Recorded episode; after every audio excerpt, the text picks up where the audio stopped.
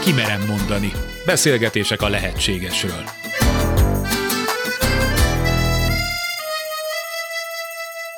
Sugár Ágnes vagyok, köszöntöm Önöket. Életünk korai élményei egy életen át elkísérnek minket. Alapszemélyiségünk 80%-a hat éves korunkra kialakul. Az addig megélt események rögzülnek, hogy azután később különböző minták, képességek, tulajdonságok, hiedelmek és értékek formájában automatikusan életre keljenek. A gyerekkor hatásainak megismerése révén megérthetjük, hogy például miért van az, hogy gyakran a legmélyebb szándékainkkal ellentétes módon gondolkodunk és cselekszünk. Hogy valaki miért nem mer beleállni egy helyzet megoldásába, a véleményét miért nem meri vállalni, vagy akár csak odáig eljutni, hogy kialakult állásfoglalása legyen egy adott kérdésben. Ehelyett megy a túlélésre koncentrálás, az elkerülés, az önfölmentés. Sokan nem szívesen beszélnek a gyerekkorukról, mások túlságosan idealizálják azt, de olyan is van, aki túl sötétre festi a képet. Akár elkerüljük, akár megszépítjük a múlttal való szembenézést, egy biztos, a lelkünk sohasem felejt. Felnőttkori rossz döntéseink, megéléseink, kudarcaink, de még a kialakuló betegségeink hátterében is ott lappang mindenható gyermekkorunk meg annyi fel nem dolgozott fájdalma és traumája. Ebben a sorozatban a pszichológia régóta ismert és legfrissebb ismereteire alapozva szeretnénk segítséget nyújtani. A szülők, a környezet, a kor, amelyben élünk, a sors vagy önmagunk hibáztatása nem segíti a gyógyulást. Életünk első éveinek megértése, a felismerések, a belátás azonban nélkülözhetetlen része egy lelkileg érett, egészséges életszemléletnek. Aki ebben alapos és méreható ismereteket nyújt számunkra, dr. Berentés Éva, a pszichológiai tudományok kandidátusa. A gyermekkorban átélt fel nem dolgozott traumák hatása a későbbi felnőttkori érzelmi éretlenség, aminek vele járója az is, hogy akár egy életen át a szüleinket, a mindenkori környezetünket hibáztatjuk egyes hiányosságaink vagy sikertelenségeink miatt. De az is lehet, hogy milyen eltemetjük magunkban a múltat, és tagadásban élünk. Na tehát azt is tudjuk, hogy senkinek sem hibátlan a gyerekkora, mert hogy senkinek sem hibátlanok a szülei. Hát akkor most beszéljünk a mai fejezetben a gyermekkori traumák gyógyításáról. Ez egy olyan nagyon szép terület, én, én ezt nagyon szeretem.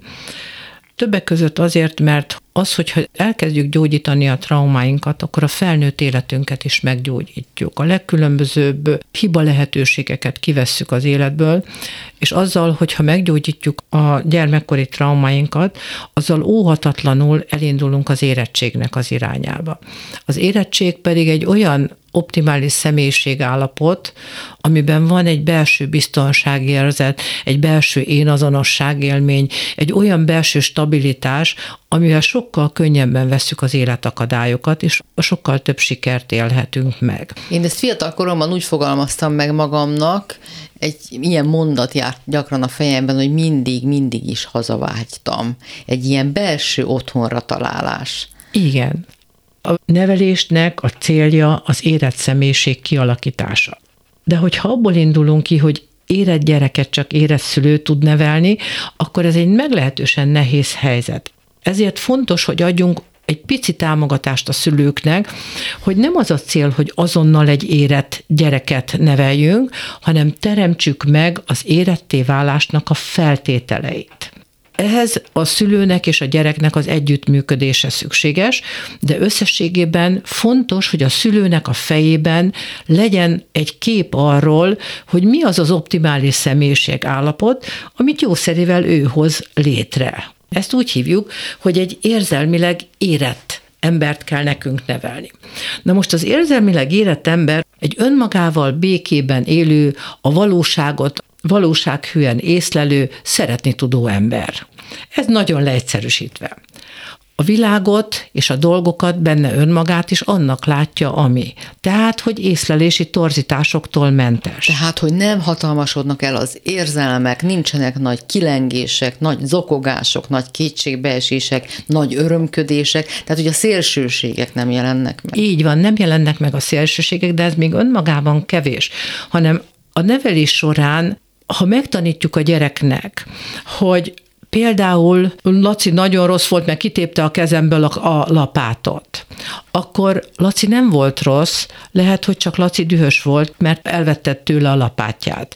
Tehát, hogyha nem igenben, meg nemben, szépben, csúnyában, jóban és rosszban gondolkodunk, hanem a gyereknek elmagyarázzuk, hogy egy igazságnak sok arca van, akkor rengeteget teszünk az érett személyiség irányába, mert ez azt jelenti, hogy Laci nem rossz vagy jó, hanem Laci így csinálta, aminek sokféle oka lehet egyáltalán, hogy nevezzük nevén a dolgokat, beszéljünk, beszélgessünk róla, és ne egyszerűsítsünk le minden helyzetet. Vegyünk sorra azokat a megállapításokat, amelyek az érett személyiséget megmutatják. Először is, hogy mindenki önmagáért felelős. Mit értünk ez alatt a mondat alatt? Ha nekem például itt ez a szék kényelmetlen, és én látványosan elkezdek ezen fészkelődni, akkor tudattalanul elvárom tőled azt, hogy vedd észre, hogy nekem kényelmetlen ez a szék. Ugye az hétköznapi életben ez az elvárás is megfelelés dinamika.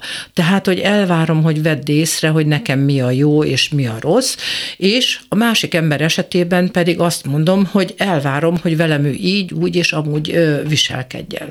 De ez nem fog célra vezetni sok szempontból. Ha én érett vagyok, akkor azt mondom neked, hogy Ági, egy pillanat rájunk már meg, mert itt valami eltört a széken, nekem ez nagyon kényelmetlen, cseréljük már ki. Cseréljük ki egyébként? Csak nem kérdezem, cseréljük, nem, nem, nem kell kicserélni. Tehát, hogy megfogalmazom a szükségleteimet mindenkitől elnézést kérek, hogy sokszor használjuk ezt az érettségfogalmat, de muszáj beletenni a közgondolkodásba, hogy legyen egy mérce, hogy melyik irányba menjünk el, hogy mit is jelent ez. Tehát az érett ember önmaga komfortjáért felelős. Ahhoz pedig az kell, hogy ismerjem föl, hogy nekem most valami komfortos vagy nem komfortos. Tudjam megnevezni a saját szükségleteimet, de ennek az alapja is a feltétele, hogy önmagamat ismerjem. Nem azt jelenti, hogy az élet minden területén, minden módon ismerem magam, mert nem próbáltam ki magam mindenben. De Tudom, hogy én én vagyok, tudom azt, hogy eddig mi az, amit már megcsináltam, tehát adott esetben egy önismeretre és egy reális valóságismeretre van ahhoz szükség, hogy én tudjam mondani, hogy a komfortomhoz mi szükséges. Nagyon fontos továbbá tudomásul venni, és át is érezni, hogy csak a saját gondolataimat és tetteimet irányíthatom, a másét nem. Tehát mindenkinek joga van a saját valóságát megélni, megtapasztalni, úgy gondolkodni, úgy érezni, ahogy ő tud, ahogy ő működik. Mintha ezt nagyon-nagyon nem ismernénk és tartanánk tiszteletben ezt a tételt. Hú, de nagyon fontos ez a gondolat. Induljunk ki abból, hogy születésénél fogva mindenkinek van egy elvi pszichológiai mozgástere. Ez azt jelenti, hogy a saját határain belül joga van a saját gondolataihoz, érzéseihez, törekvéseihez. Tehát neki joga van önmagának lenni. Na most mi történik akkor, hogyha nevelés hatására elkezdjük ezeket a határokat tágítani vagy szűkíteni. Például, hogyha valaki úgy nevelkedik, hogy nem alakul ki egy stabil énképe önértékelése, akkor ő hajlamos lesz beszűkíteni ezt a szociális mozgásteret, ami azt jelenti, hogy beengedi oda a többi embert, többek között úgy, hogy nem tud neki nemet mondani, elvállal olyan feladatot, amit egyébként nem akarna, miközben elvállalja már puffok, hogy az milyen kellemetlen. Ezt úgy hívjuk, hogy egy szubmisszív magatartást mutat, mert beenged oda másokat. Igen ám, de ezt az illető kerülőutakon passzív-agresszív módon bizony számon fogja kérni. Uh-huh. Mert hogyha én azt mondom a páromnak, mikor meg azt mondja, hogy menjünk el vacsorázni. Jó, menjünk. Hova menjünk? Hát majd te eldöntöd, menjünk oda, ahova te jónak látod. Oda megyünk, és én azt mondom, miért ide jöttünk? Ez azt jelenti, hogy átadtam neki a döntési jogot, hogy ő döntsön, hogy hova jöttünk, és akkor megkérdezem, miért ide jöttünk, hát a múltkor is a pincér milyen udvariatlan volt. Holott jogom volt az elején azt mondani, hogy talált ki, de a múltkori helyre azt inkább nem menjünk. Ez a passzív-agresszív megnyilvánulás? Így van, pontosan. Uh-huh. Ez a passzív-agresszív megnyilvánulás, mert visszakérem azt, ahova én őt beengedtem. Most leegyszerűsítettem. Igen, igen. Még nézzük meg a másikat. Vannak olyan emberek, akik adott esetben a családi nevelésük és a gyermekkoruk okán feljogosítottságot éreznek arra, hogy ők mások határait megsértsék azt mondjuk, hogy én tágítási törekvéseik vannak, és az énjüket mások rovására tágítják. Na most ebben az esetben jelenik meg az, hogy ugye van egy alapelv, amit úgy hívunk, hogy mindig csak a saját érzéseimet, gondolataimat és cselekedeteimet irányíthatom, a másokét nem. Ezek az intágítási törekvések azzal járnak együtt, hogy az illető jogot formál arra, hogy különböző módon, de beavatkozzon a másiknak az életébe. Ez a megjegyzések szintjén is értendő. Ha megjegyzést teszek a másik külsejére, vagy gondolkodására, ahhoz, hogy ezt értsük, ahhoz fontos tudnunk a határoknak a fogalmát. Minden embernek különböző határai vannak, amit alapból nem sértünk meg. Tehát van a szubmisszív ember, aki alárendelődik, van az agresszív, aki én tágít mások rovására, és van az asszertív ember, aki kihasználja a rendelkezésére álló teret, úgy, hogy közben tekintettel van másokra hogyha valakinek agresszív vagy passzív-agresszív törekvései vannak, akkor ő jogot formál arra, hogy például megsértse másoknak a kognitív határait. A kognitív határok azt jelentik, abból az alapelvből táplálkozik, hogy minden embernek joga van a saját valóságához.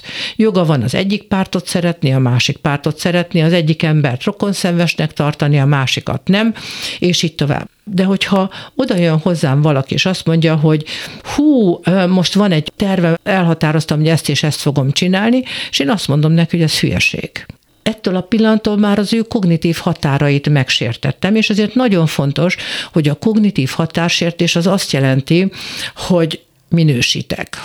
A minősítés egy primitív énvédő struktúra, jóra, rosszra, szépre, csúnyára hasítom a világot, de én mondom meg, hogy az a világ milyen szép, csúnya, és így tovább.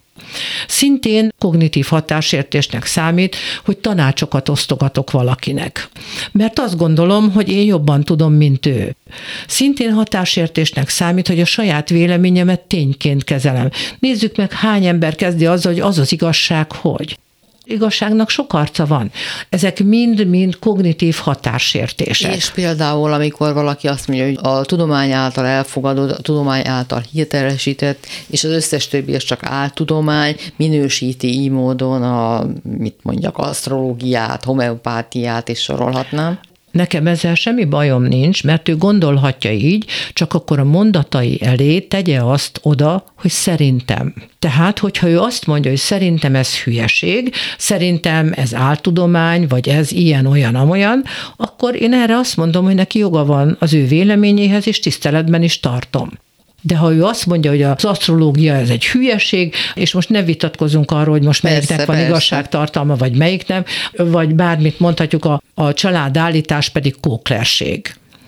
Ez ebben az esetben azt jelenti, hogy az illető a saját véleményét tényként kezeli, és egy megmondó emberként elmondja, ha ő azt mondja, hogy szerintem, vagy én nem hiszek a Hellinger családállításba, vagy én hülyeségnek tartom az asztrológiát, ha egyes szám első szemében én közlésben fogalmazza meg, azzal a világon semmi baj nincsen. De például ebben az esetben arra hivatkozik, hogy mert hisz a tudomány mást állít.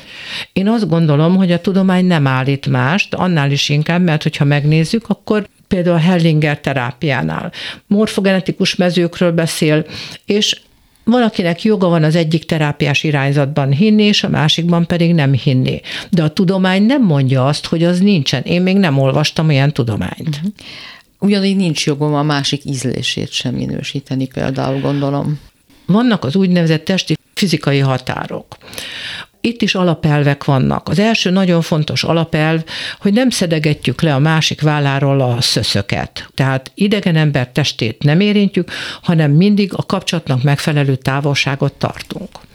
Szintén egy alapelv, hogy minden embernek joga van a saját testére, a testébe és a testével azt tenni, amit ő akar, ha az nem ütközik a fennálló törvényekbe. Gondolok itt drogra neki joga van úgy öltözködni, ami neki tetszik, joga van úgy étkezni, ami neki tetszik, joga van olyan díszítéseket tenni a, a testére, ami neki tetszik, milyen alapon zsűrizem le, hogy az szép vagy csúnya? Ha neki azt tetszik, neki ahhoz joga van. És sehol egyetlen könyvben sincs leírva, hogy az a tetoválás, ami rajta van, az szép vagy csúnya, mert hát az nagyon egyéni ízlésbeli kérdés.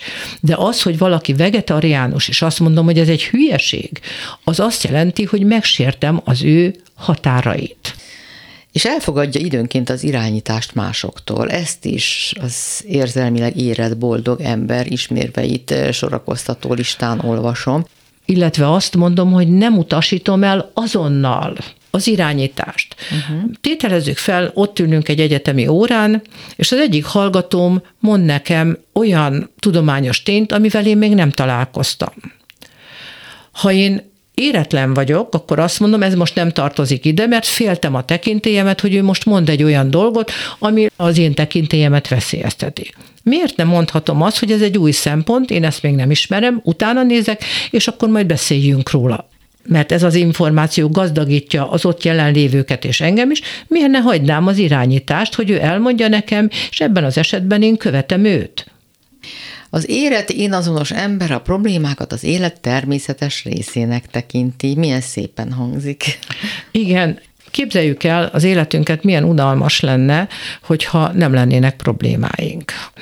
A probléma a fejlődésnek az alapja.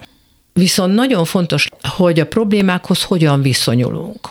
Az érett ember azt mondja, hogy belekerülök egy helyzetbe, nem vettem észre, kifogyott a, az autómból a benzin sűrű káromkodások közepette szíthatom magam, a férjemet, vagy bárki mást azért, mert nem tankolt meg időben, de az itt és a mostban meg kell tankolni. Tehát ez a probléma azt jelenti, hogy gondoljam végig, hogy hogy tudom ezt most megoldani a lehető leggyorsabban, leghatékonyabban, és mit érek el azzal, hogyha közben puffogok, ordítok vagy csapkodok. Miért puffogok, ordítok, sírok, zokogok egy helyzetben, ahelyett, hogy a megoldásra koncentrálnék? Mert nincs mintám a, a feladatorientációra. Mert az az ember, aki sír és mindenféle eszközzel keresi a kibúvót a helyzetből, ő úgy mondjuk, hogy helyettesítő érzelmekkel éli meg ezt a helyzetet. Például bosszankodik, sajnálja magát, aggódik, és így tovább. Ha én ezt a helyzetet autentikusan élem meg, elfogyott a benzin, dühös vagyok, de akkor is a cselekvés arra irányul, hogy a feladatot, az ott és most lévő feladatot megoldjam. Ugye arról már beszéltünk korábban, hogy jó esetben a pszichológiai születésünk három éves kor körül megtörténik. A leválás, a szülőkről való leválás legintenzívebb időszaka a kamaszkor, ezt is tudjuk, de az automatikusan nem történik meg. Tehát a leválás a szülőkről nem automatizmus ahhoz, hogy érett felnőttek legyünk. Tehát amíg egy ember nem dolgozza fel a szüleihez fűződő kapcsolatát, addig nem képes teljes értékű felnőttként élni. Mi van akkor, hogyha valaki úgy éli meg, hogy neki teljesen sima, átlagos gyerekkora volt, normálisnak mondható szülőkkel, szóval semmi különös. Mit kell ilyenkor feldolgozni? Hogyha egy gyerek egy elég jó családban, elég jó apa és elég jó anya mellett nevelkedett föl, akkor megszerezte azokat a kompetenciákat, amelyet a három életterületen ő működtetni tud. Tehát szeretettel, közelít és bizalommal a külvilág felé, innovatív, megismerésre kész, és adott esetben képes a munkáját felelősséggel elvégezni. Itt ebben az esetben a szülő teljesítette a feladatát, de az nem azt jelenti, hogy egy teljesen érett gyereket nevelt. Mert például lehet, hogy összességében működik a dolog, de pályaválasztási gondjai vannak ennek a fiatalnak. Vagy például nem tud nemet mondani a szüleinek a kéréseire, és mondjuk a szülei azt kérik, hogy még 20 éves korában is menjen velük nyaralni, és ő nem akar. Ebben az esetben ugye a feldolgozás itt nem arra vonatkozik, hogy most én mit kaptam tőlük és itt, hiszen láthatóan nagyobb traumák nélkül éltem meg, hanem valamilyen módon fönnmaradt a függésem a szüleimmel kapcsolatban, és ugye azt szoktuk mondani, hogy a szülőkhöz való kapcsolatnak van négy nagyon fontos eleme.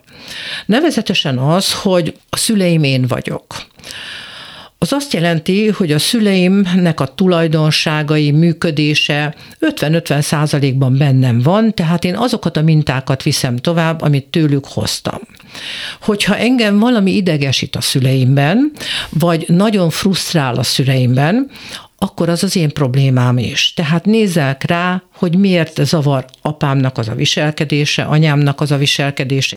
Ez akkor is így van, ha én szándékosan és tudatosan másképp viselkedem? Azzal már önmagában gond van, hogyha szándékosan és tudatosan másképp viselkedem. Mert nincs minta. Mert nincs minta. ha megnézem azt, hogy jó kapcsolatom van a szüleimmel, de például az apámnak az állandó probléma orientációja, hogy mindig a bajokról beszél, az engem idegesít. Tehát akkor föl kell tenni a kérdést, hogy apámnak ez a működése hogyan van benne az én életemben, mennyire vagyok problémaorientált, és hogy mit teszek ellene, hogy ne legyek problémaorientált. De itt nem az a cél, hogy én apámat változtassam meg, hanem az a cél, hogy magamban ismerjem fel apámnak a működését. A szüleim én vagyok kijelentés, az sokkoló lehet abban az esetben, hogyha valaki például megtagadja a szüleit. Tehát ennyire szélsőséges különböző család és szocializációs előzmények miatt az egyik vagy a másik szülőt megtagadhatja a fiatal vagy a felnőtt. Ez, ha nagyon leegyszerűsítjük, azt jelenti, hogy ha az egyik vagy a másik szülőmet megtagadom, akkor magamat tagadom meg. Bizony nagyon oda kell erre figyelni, hogy ne abban legyek érdekelt, hogy megtagadjam, hanem abban legyek érdekelt, ha lehetséges mindent tudjak meg róla, nézzem meg, hogy ő hova született, nézzem meg, hogy, hogy ő miért került ki például az én életemből, egy gyereknek nem kell pszichológusnak lenni, hanem adjuk meg a gyereknek azt a lehetőséget, hogy az anyát is és az apát is integrálja magába.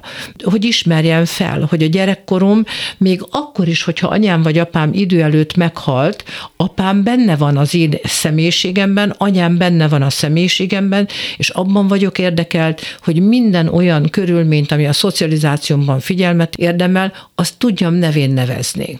És ez azt jelenti, hogy össze is kell békülnöm, ki is kell békülnöm? Például nem feltétlenül. Nem távol feltét... lévő, de elérhető apával? Nem feltétlenül jelenti ezt. Az esetek döntőbb többségében a gyerekek nem is tudják megcsinálni. Én inkább azt mondom, hogy a szülőhöz való kapcsolatot indulattalanítani érdemes. Mert azzal, hogyha a szülő folyamatosan indulatot kelt a gyerekben, a létével, a múltbeli cselekedeteivel, az a gyerek a szülőnek a fogja marad. Függővé válik tőle, és nem lehet egy szabad érett ember.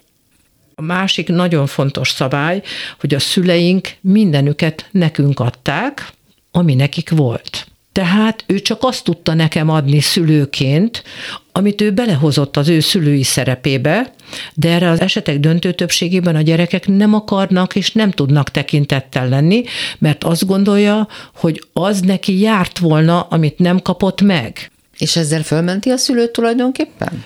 Nem, szó nincs nem. arról. Miért kellene fölmenteni a szülőt? Hiszen csak úgy cselekedett, ahogy képes volt szegény a megértésen van a hangsúly.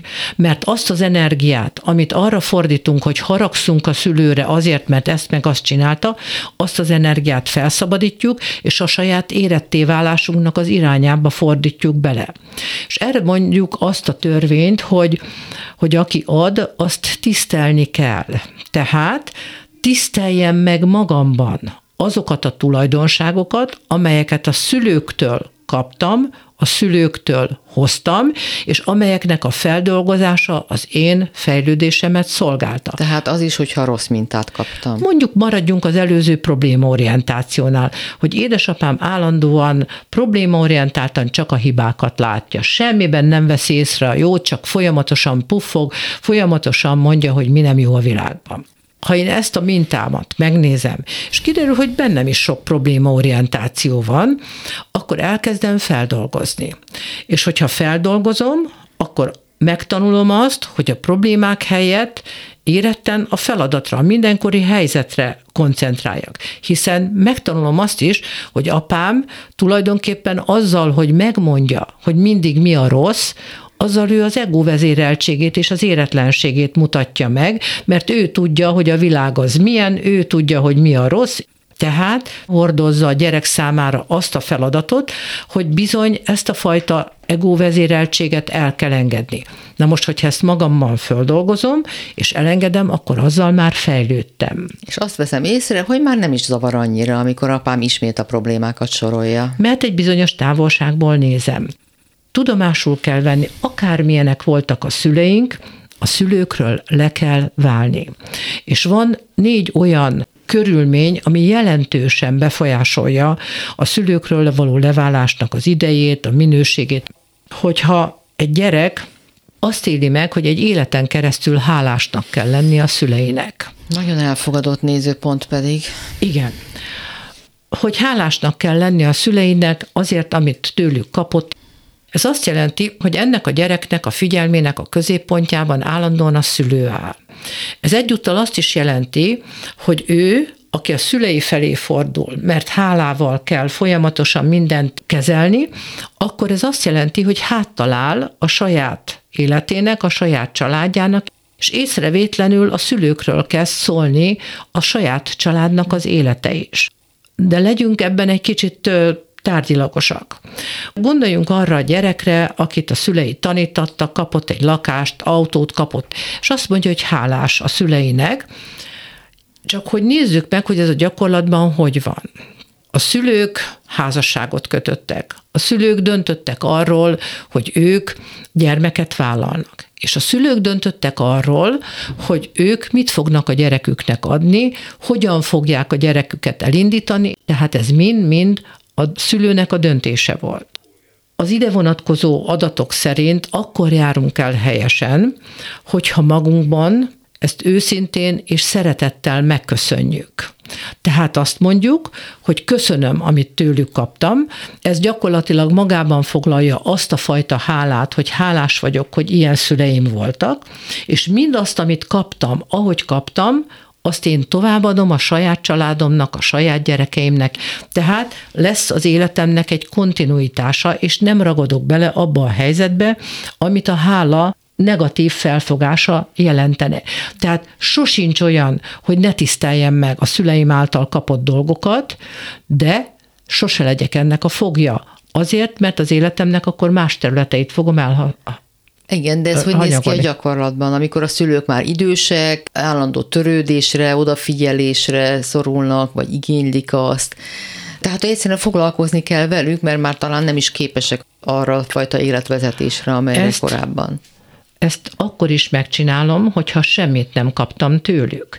A szülőkről való gondoskodás, a szülőre való odafigyelés és a szülő iránti tisztelet ez nem annak függvényében alakul, hogy én mit kaptam tőlük, mert az nem több és nem kevesebb, mint a feltételhez kötött szeretet. Tehát ez nem azt jelenti, hogy nem gondoskodom róluk, és nem vásárolok be, és nem látogatom meg Szó őket, se lehet róla. hanem mit jelent? Tehát hol hogy válik? lelkileg vagyok független, nem a hála irányítja a cselekedeteimet, hanem az emberségem. Tehát az a fajta érzelmi zsarolásnak nem engedek, hogy már pedig minden hétvégén itt kell ebédelnetek, különben sírunk? Benne van a nevében. Az érzelmi zsarolás az egy érzelmi érzelmi bántalmazás.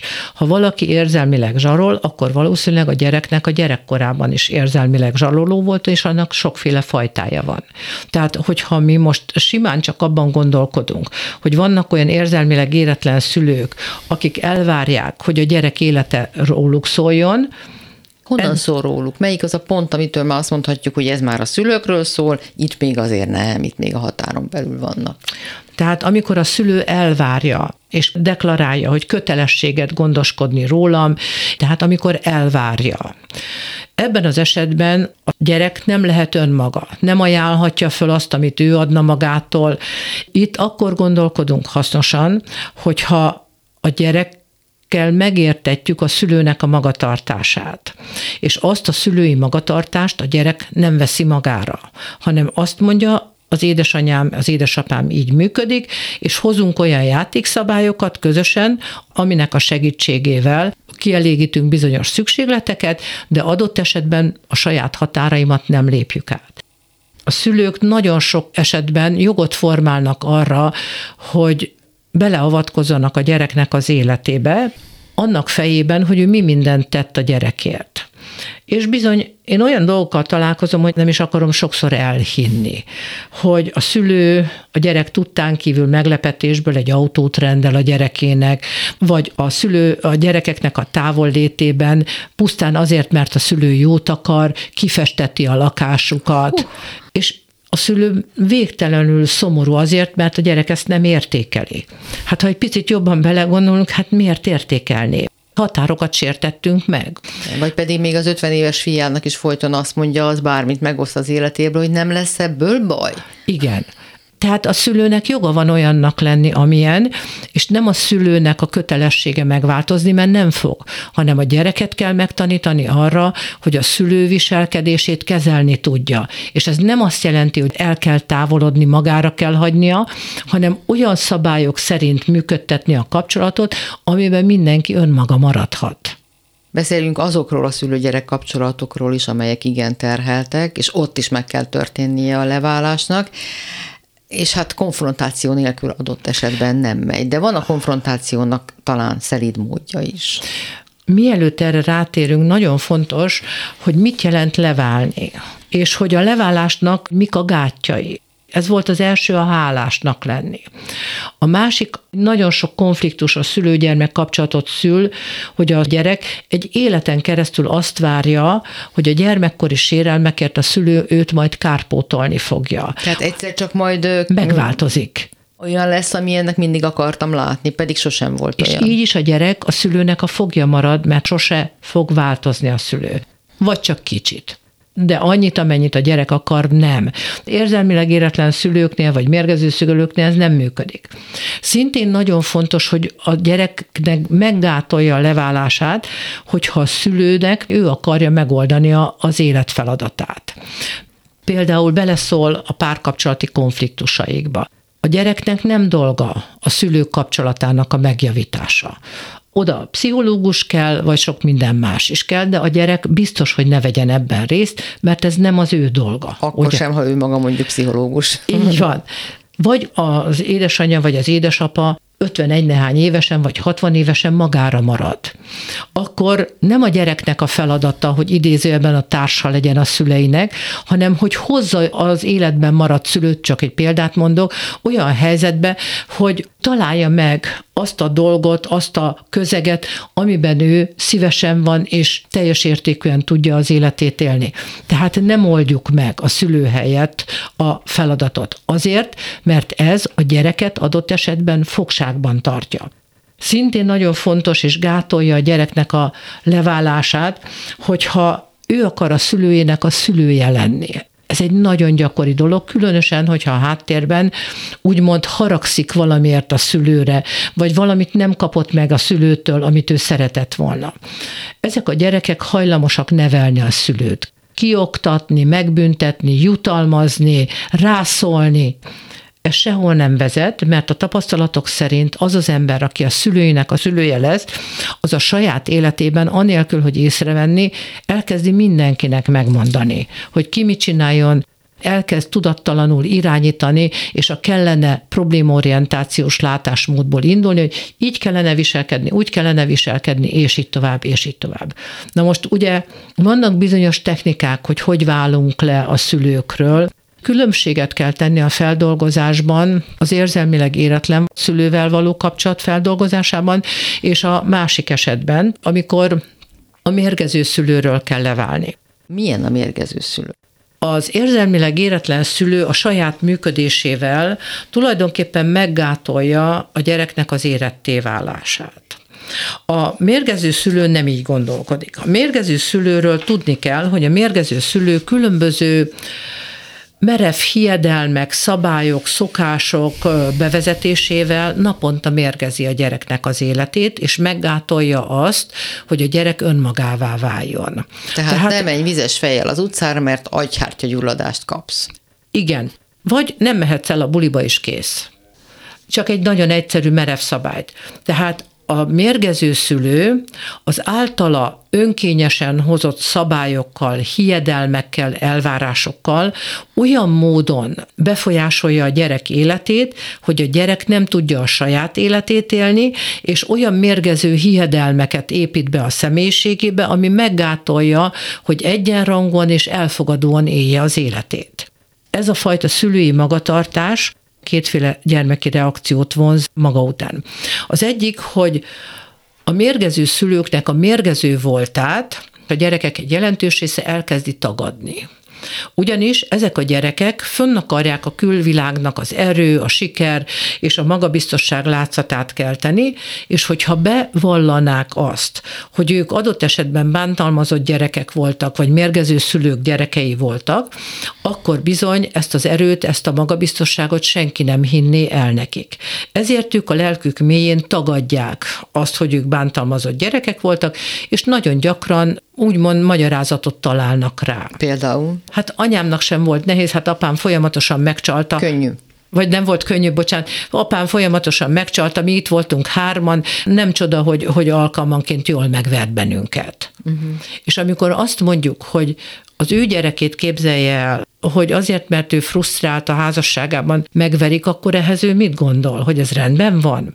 És utána ilyen nagyon komoly felismerések vannak, hogy bizony be kell látni, hogy ez nincsen rendben, és a saját gyógyulásnak az első számú lépcsőfoka az, hogy a saját bántalmazott gyermekkoromat mondjam ki. Legyek úgy mondjuk önmagamnak egy együttérző tanúja. Az együttérző tanú az azt jelenti, hogy van valaki, és ez lehetek én magam is, aki kimerem mondani, hogy ami velem történt, az fájó, mert ez segít engem a feldolgozásban. Ez akkor is nagyon fontos, ha összességében úgy érzi valaki, hogy nagyon sok szép és jó dolog is történt, volt egy-egy fájósebb. Itt megint másképp közelítünk hozzá, hogyha nekem van a mérgező szüleimhez egy erősen frusztrált, tagadó viszonyom, akkor azt le kell tenni, mert a szülő egy olyan dolgot hagyott az én életemben, amit egész életemben kerülgetek, amitől nem tudok önmagam lenni. Ha van egy olyan esemény, aminek nem lett volna szabad megtörténnie, azt is másképp dolgozzuk föl. Akkor az az esemény kerüljön az asztalra, mondjuk ki, mondjam el, hogy mit akartam ezzel mondani, és egyszerűen csak adjam nekik oda de vannak olyan mérgező szülőkkel való helyzetek, ami tartósan, akár évtizedekig is fent marad, és ezeket a kapcsolatokat meg kell gyógyítani. Ez Susan Forwardnak a protokollja. Van egy olyan úgymond technika, amit szembesítő technikának hívunk. A mérgező szülők esetében a gyereknek az a feladata, hogy ismerje föl a saját gyermekkori traumáját írja le, hogy minek nem lett volna szabad megtörténnie a saját életében, mik voltak a neki legfájóbb traumák, amit a szüleitől idézőjelben kapott, majd utána fogalmazza meg a saját szavaival azt, hogy ez ő szerinte hogyan hatott az ő saját életére, és hogy ezeknek a tudatában ő milyen kapcsolatot akar föntartani a jövőben a szüleivel. Ez egy nagyon hasznos technika egyébként a szülőkkel való kapcsolatgyógyítására, és sokszor nagyon súlyos mérgező szülők is belátással vannak. Erre a konfrontációra fel kell készíteni a gyereket mentálisan is, mert ő fél a szülőtől. Hát hogy ne? Szóval az az ember, aki egész életében vagy meghátrált a szülői akarat elől, és a saját érzéseit sem merte átélni, nem hogy kimutatni. Így van. Vagy az, aki agresszíven viselkedett a szülőkkel, tehát folyton vitatkozik például velük, az azért nagyon nehezen lép bele ebbe a cipőbe. Mi lesz utána? Igen, pontosan a forrad protokollnak a lépései ebben segítenek. Ugye hát ez nem úgy történik, hogy otthon leülök, aztán megcsinálom, ez általában szakember segítségével történik ez a konfrontáció, és ez úgy van, hogy amikor a gyerek elkezdi leírni a saját traumáit, a saját sérelmeit, akkor az nagyon heves érzelemvihart okoz benne, ugyanakkor indulattalanítja is, hiszen már leírja, kimondja, a nagyon durva indulatok kikerülnek az érzelmek közül. Amikor leírja akkor már ad neki egy magabiztosságot, hogy ismerem, látom, tudom, hogy mi történt, és az pedig visszaadja neki a szabadságát, hogy ő szabályozza a kapcsolatot. Mert gondoljunk arra például, hogy van egy egy lánygyerek, akit az édesapja súlyosan szexuálisan abuzált. És akkor most elvárjuk ettől a gyerektől, hogy felnőtt korában gondozza ezt a szülőt? Nézzük meg ennek az érzelmi élményét. Abban vagyunk érdekeltek, hogy a gyereket felkészítsük arra, hogy ő tudja ezeket a helyzeteket kezelni. Mit jelent ez? A gyereket felkészítjük erre az érzelemre, hogy gyakorlatilag szembesül a saját maga gondolataival, és kell találni a szülővel egy olyan alkalmat, amikor azt mondja az illető a szülőnek, hogy kérlek, hallgass meg most engem, el akarok neked valamit mondani, és hogyha úgy érzed, hogy erre valamit válaszolni akarsz, akkor néhány nap múlva térjünk erre vissza. Nagyon-nagyon sok esetben volt alkalmam megtapasztalni ezt a dolgot.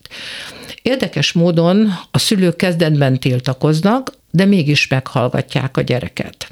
Ezt én úgy szoktam mondani, hogy a csomagot visszateszem az ő térfelükre, ez nagyon felszabadító szokott lenni a gyerekek számára. Akkor is, hogyha a szülő hevesen ellenáll, tiltakozik, Ott tagad, és akkor nem, nem is úgy volt. Neki joga van ehhez. De az igazán fontos kérdés, hogy ezek után, amikor ez a konfrontáció megtörténik, akkor milyen kapcsolatot akarok tartani a szülővel? Még egy kicsit a konfrontációra menjünk vissza, mert azért ez egy sakratos pontja az egésznek. Oké, okay, a gyerek fölkészült, hogy összeszedi minden gondolatát ezzel kapcsolatban, és a szülő elé tárja. Sőt, el is játsza, és be is gyakorolja a szóhasználatot, felhívjuk a figyelmét arra, hogy mit nem szabad csinálni, hogy nincs hibáztató vádló számon kérő attitűd, semmi, hanem csak tényszerűen, úgy mondjuk, hogy információs szinten közli a gyerek. És mi van akkor, amikor a szülő reagál, és nem úgy reagál, ahogy a gyerek ezt gondolná, hanem akár hevesebben, akár olyan szempontot behoz, amire a gyerek addig nem gondolt. Erre készítjük föl. Nagyon sok ilyet tudnék mondani.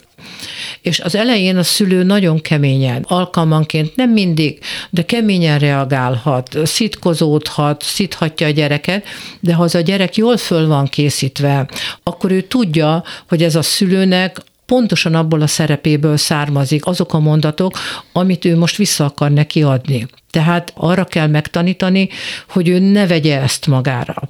Mert a cél micsoda? az, hogy ő az életének a hátralévő részét egészségesen élje. Tehát ne ennek a traumatikus közegnek a fogságában élje, és ne függjön a szülőtől, hanem legyen egy autonóm ember. Mi van, ha ilyenkor megsajnálja a szülőt? Ilyet ritkán látok, az, hogy együtt érez vele és megérti, az sokkal gyakoribb. Uh-huh. Mert igen, meg kell értenünk, tehát a szülő is valakinek a gyereke volt. Ő is hozott frusztrációt, fájdalmat, traumát a szülő szerepébe, és ő azt hitte, hogy ezt így kell csinálni de nem így kellett csinálni, és most kapott egy állítást arra vonatkozó, hogy nem így kell csinálni. És a gyerek, hogyha ezt megfelelően adja oda a szülőnek, akkor én azt mondom, hogy 60-40 százalékban a szülő elfogadja, de talán még 70-30 százalékot is mondanék, hogy kiegyensúlyozottabb, nyugodtabb, konfliktusmentesebb lesz a kapcsolat a szülő és a gyerek között a konfrontáció után, mint előtte. Mi az, ami megváltozik? Például soha többet nem beszélnek róla, és hallgatnak sűrűn, az nem a megoldás.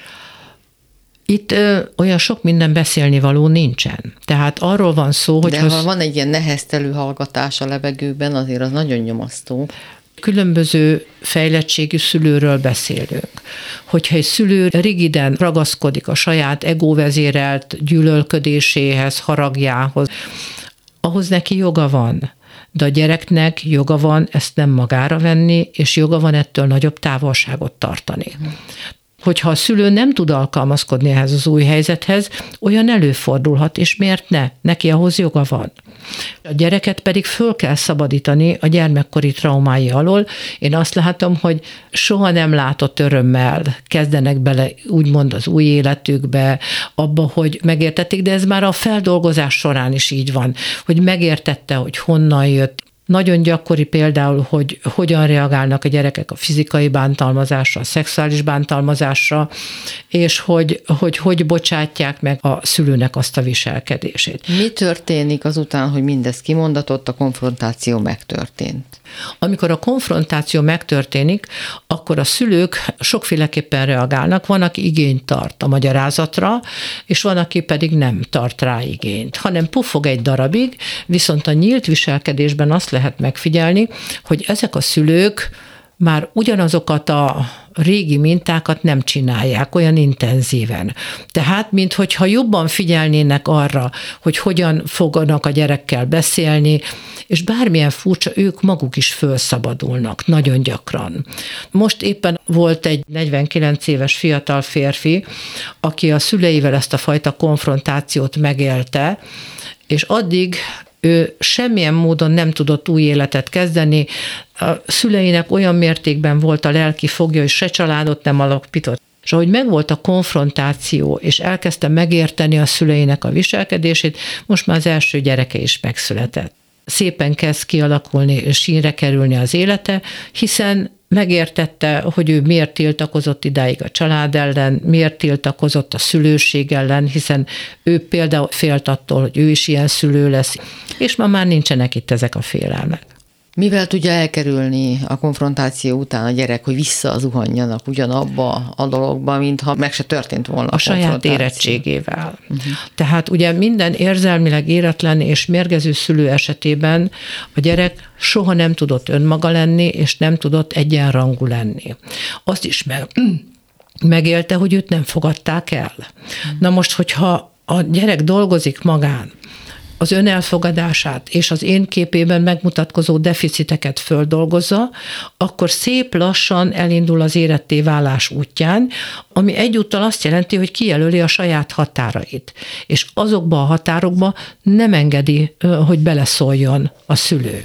Például, amikor a szülő még a 45 éves gyerekének is megmondja, hogy vedd át az ingedet, vagy menj most meg a kezedet, vagy ne ebbe a kabátba menj el. Ugye?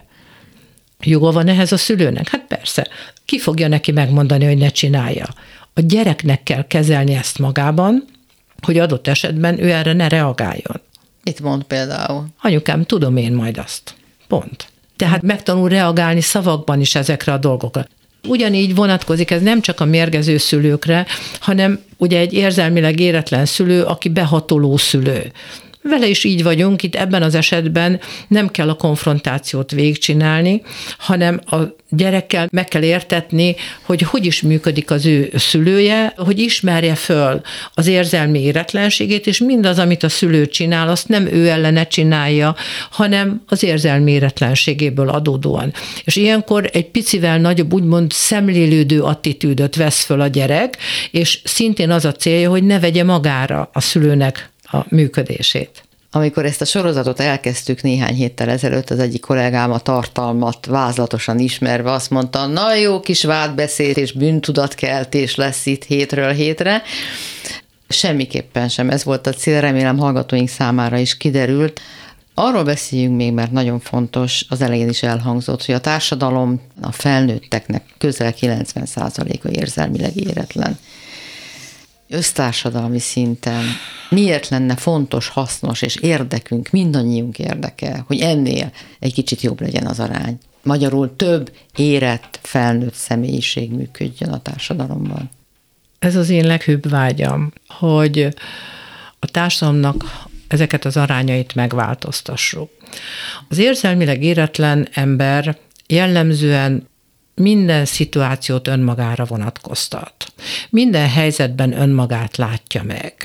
Tehát, hogyha elkezdünk beszélgetni valamiről, akkor ő abban anélkül, hogy tudatában lenne, vagy ez kimondódna, azt fogja keresni, hogy igaza van, vagy nincs igaza, szeretik őt, vagy nem szerették, elfogadják, vagy nem fogadják. Tehát minden egyes emberi interakciót egy versenyhelyzetnek fog, vagy egy vizsgahelyzetnek fog fel, Szintén nagyon fontos az, hogy az érzelmileg éretlen embernek a kapcsolataiból hiányzik az egyensúly. Azért, mert ő jellemzően elvárás, megfelelés dinamika szerint él, és úgy érzi, hogy neki a dolgok járnak, amiből következik, hogy egy sor konfrontáció lesz belőle, hiszen nem járnak a dolgok neki, és az adok-kapok egyensúly minden kapcsolatnak az alapja.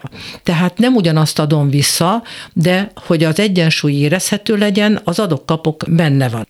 Az érzelmileg éretlen ember hajlamos túlbecsülni a szerepeket ő lesz az, aki a gyerekének azt mondja, hogy tanítónének mindig igaza van. Vagy ezt a pap mondta, ami egyfajta ilyen tekintély tisztelettel jár együtt, de ez egyáltalán nem biztos, hogy valódi tekintély tiszteletet jelent. Azon kívül van ebben egy folyamatos következetlenség.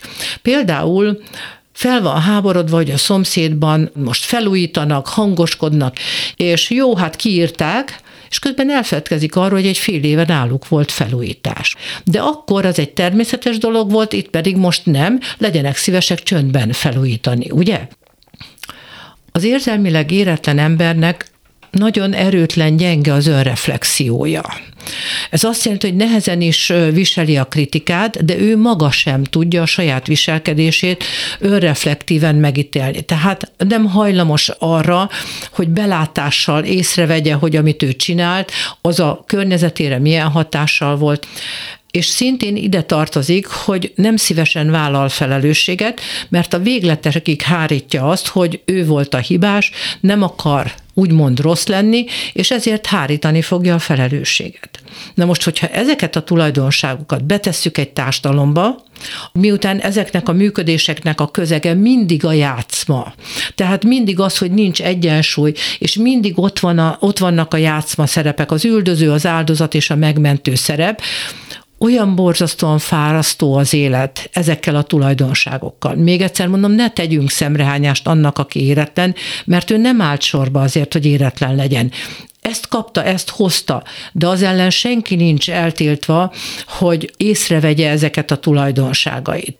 Az érzelmileg éretlen ember, ennek az érzelmeivel gond van. Ez azt jelenti, hogy ezek az emberek az esetek döntő többségében tudják az érzelmeiket, de nem élik.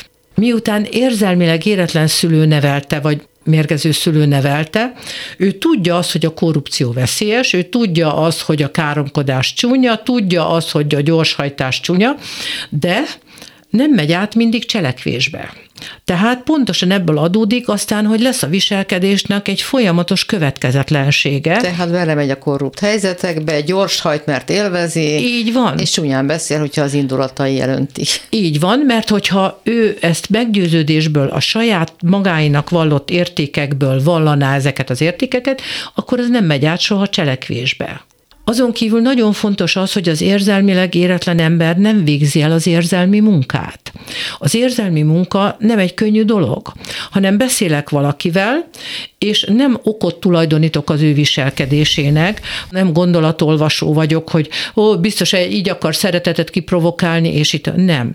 Hanem az érzelmi munka azt jelenti, hogy egy interakcióban, egy emberi kapcsolatban elvégzem azt a munkát, aminek az eredményeképpen felismerem a másik embernek az érzelmi szükségleteit. Tehát ebben az esetben ugye ez azt jelenti, hogy amikor ő most folyamatosan kekeckedik velem, akkor valójában lehet, hogy, hogy egyszerűen csak arra van szükség, most, most nagyon lesarkítottam, hogy valaki ölelje már meg őt. Az érzelmileg éretlen ember a gondolatait, az érzelmeit nem kifejezi, hanem mérgez velük. Nem tudja elmondani, hogy benne mi történik, éri valami sérelem, puffog, csapkod, kioktat, rászól a másikra, ahelyett, hogy elmondaná, gyerekek, most türelmetlen vagyok, mert ez meg ez történt velem, és most legyetek egy picit elnézőbbek velem. Nagyon nehéz ezzel együtt élni. Azért, mert az egyensúlyt megbontja a környezet vonatkozásában, és óhatatlanul, akarva vagy akaratlanul, az érzelmileg éretlen lesz a főszereplője minden emberi kapcsolatnak. Az és egész életünk érzelmileg éretlen emberek, így. döntései, működései, mindennapjai, hangulatai. Úgy érzem, hogy a Mindenható Gyerekkor című könyvet éppen, hogy csak fellapoztuk, de nem értünk a végére, még akkor sem, hogyha a fejezeteket átpörgettük az elmúlt hetekben. Dr. Berentés Évának köszönöm szépen, és hallgatóinknak a figyelmet abban a reményben, hogy jó néhány tovább gondolásra érdemes megjegyzést, információt és akár újdonságot is hallhattak. Horváth Ádám volt a munkatársam ma is, hallgatóinktól most elbúcsúzom, de csak egy hétre folytatása következik. Viszont hallásra. Kimerem mondani. Beszélgetések a lehetségesről.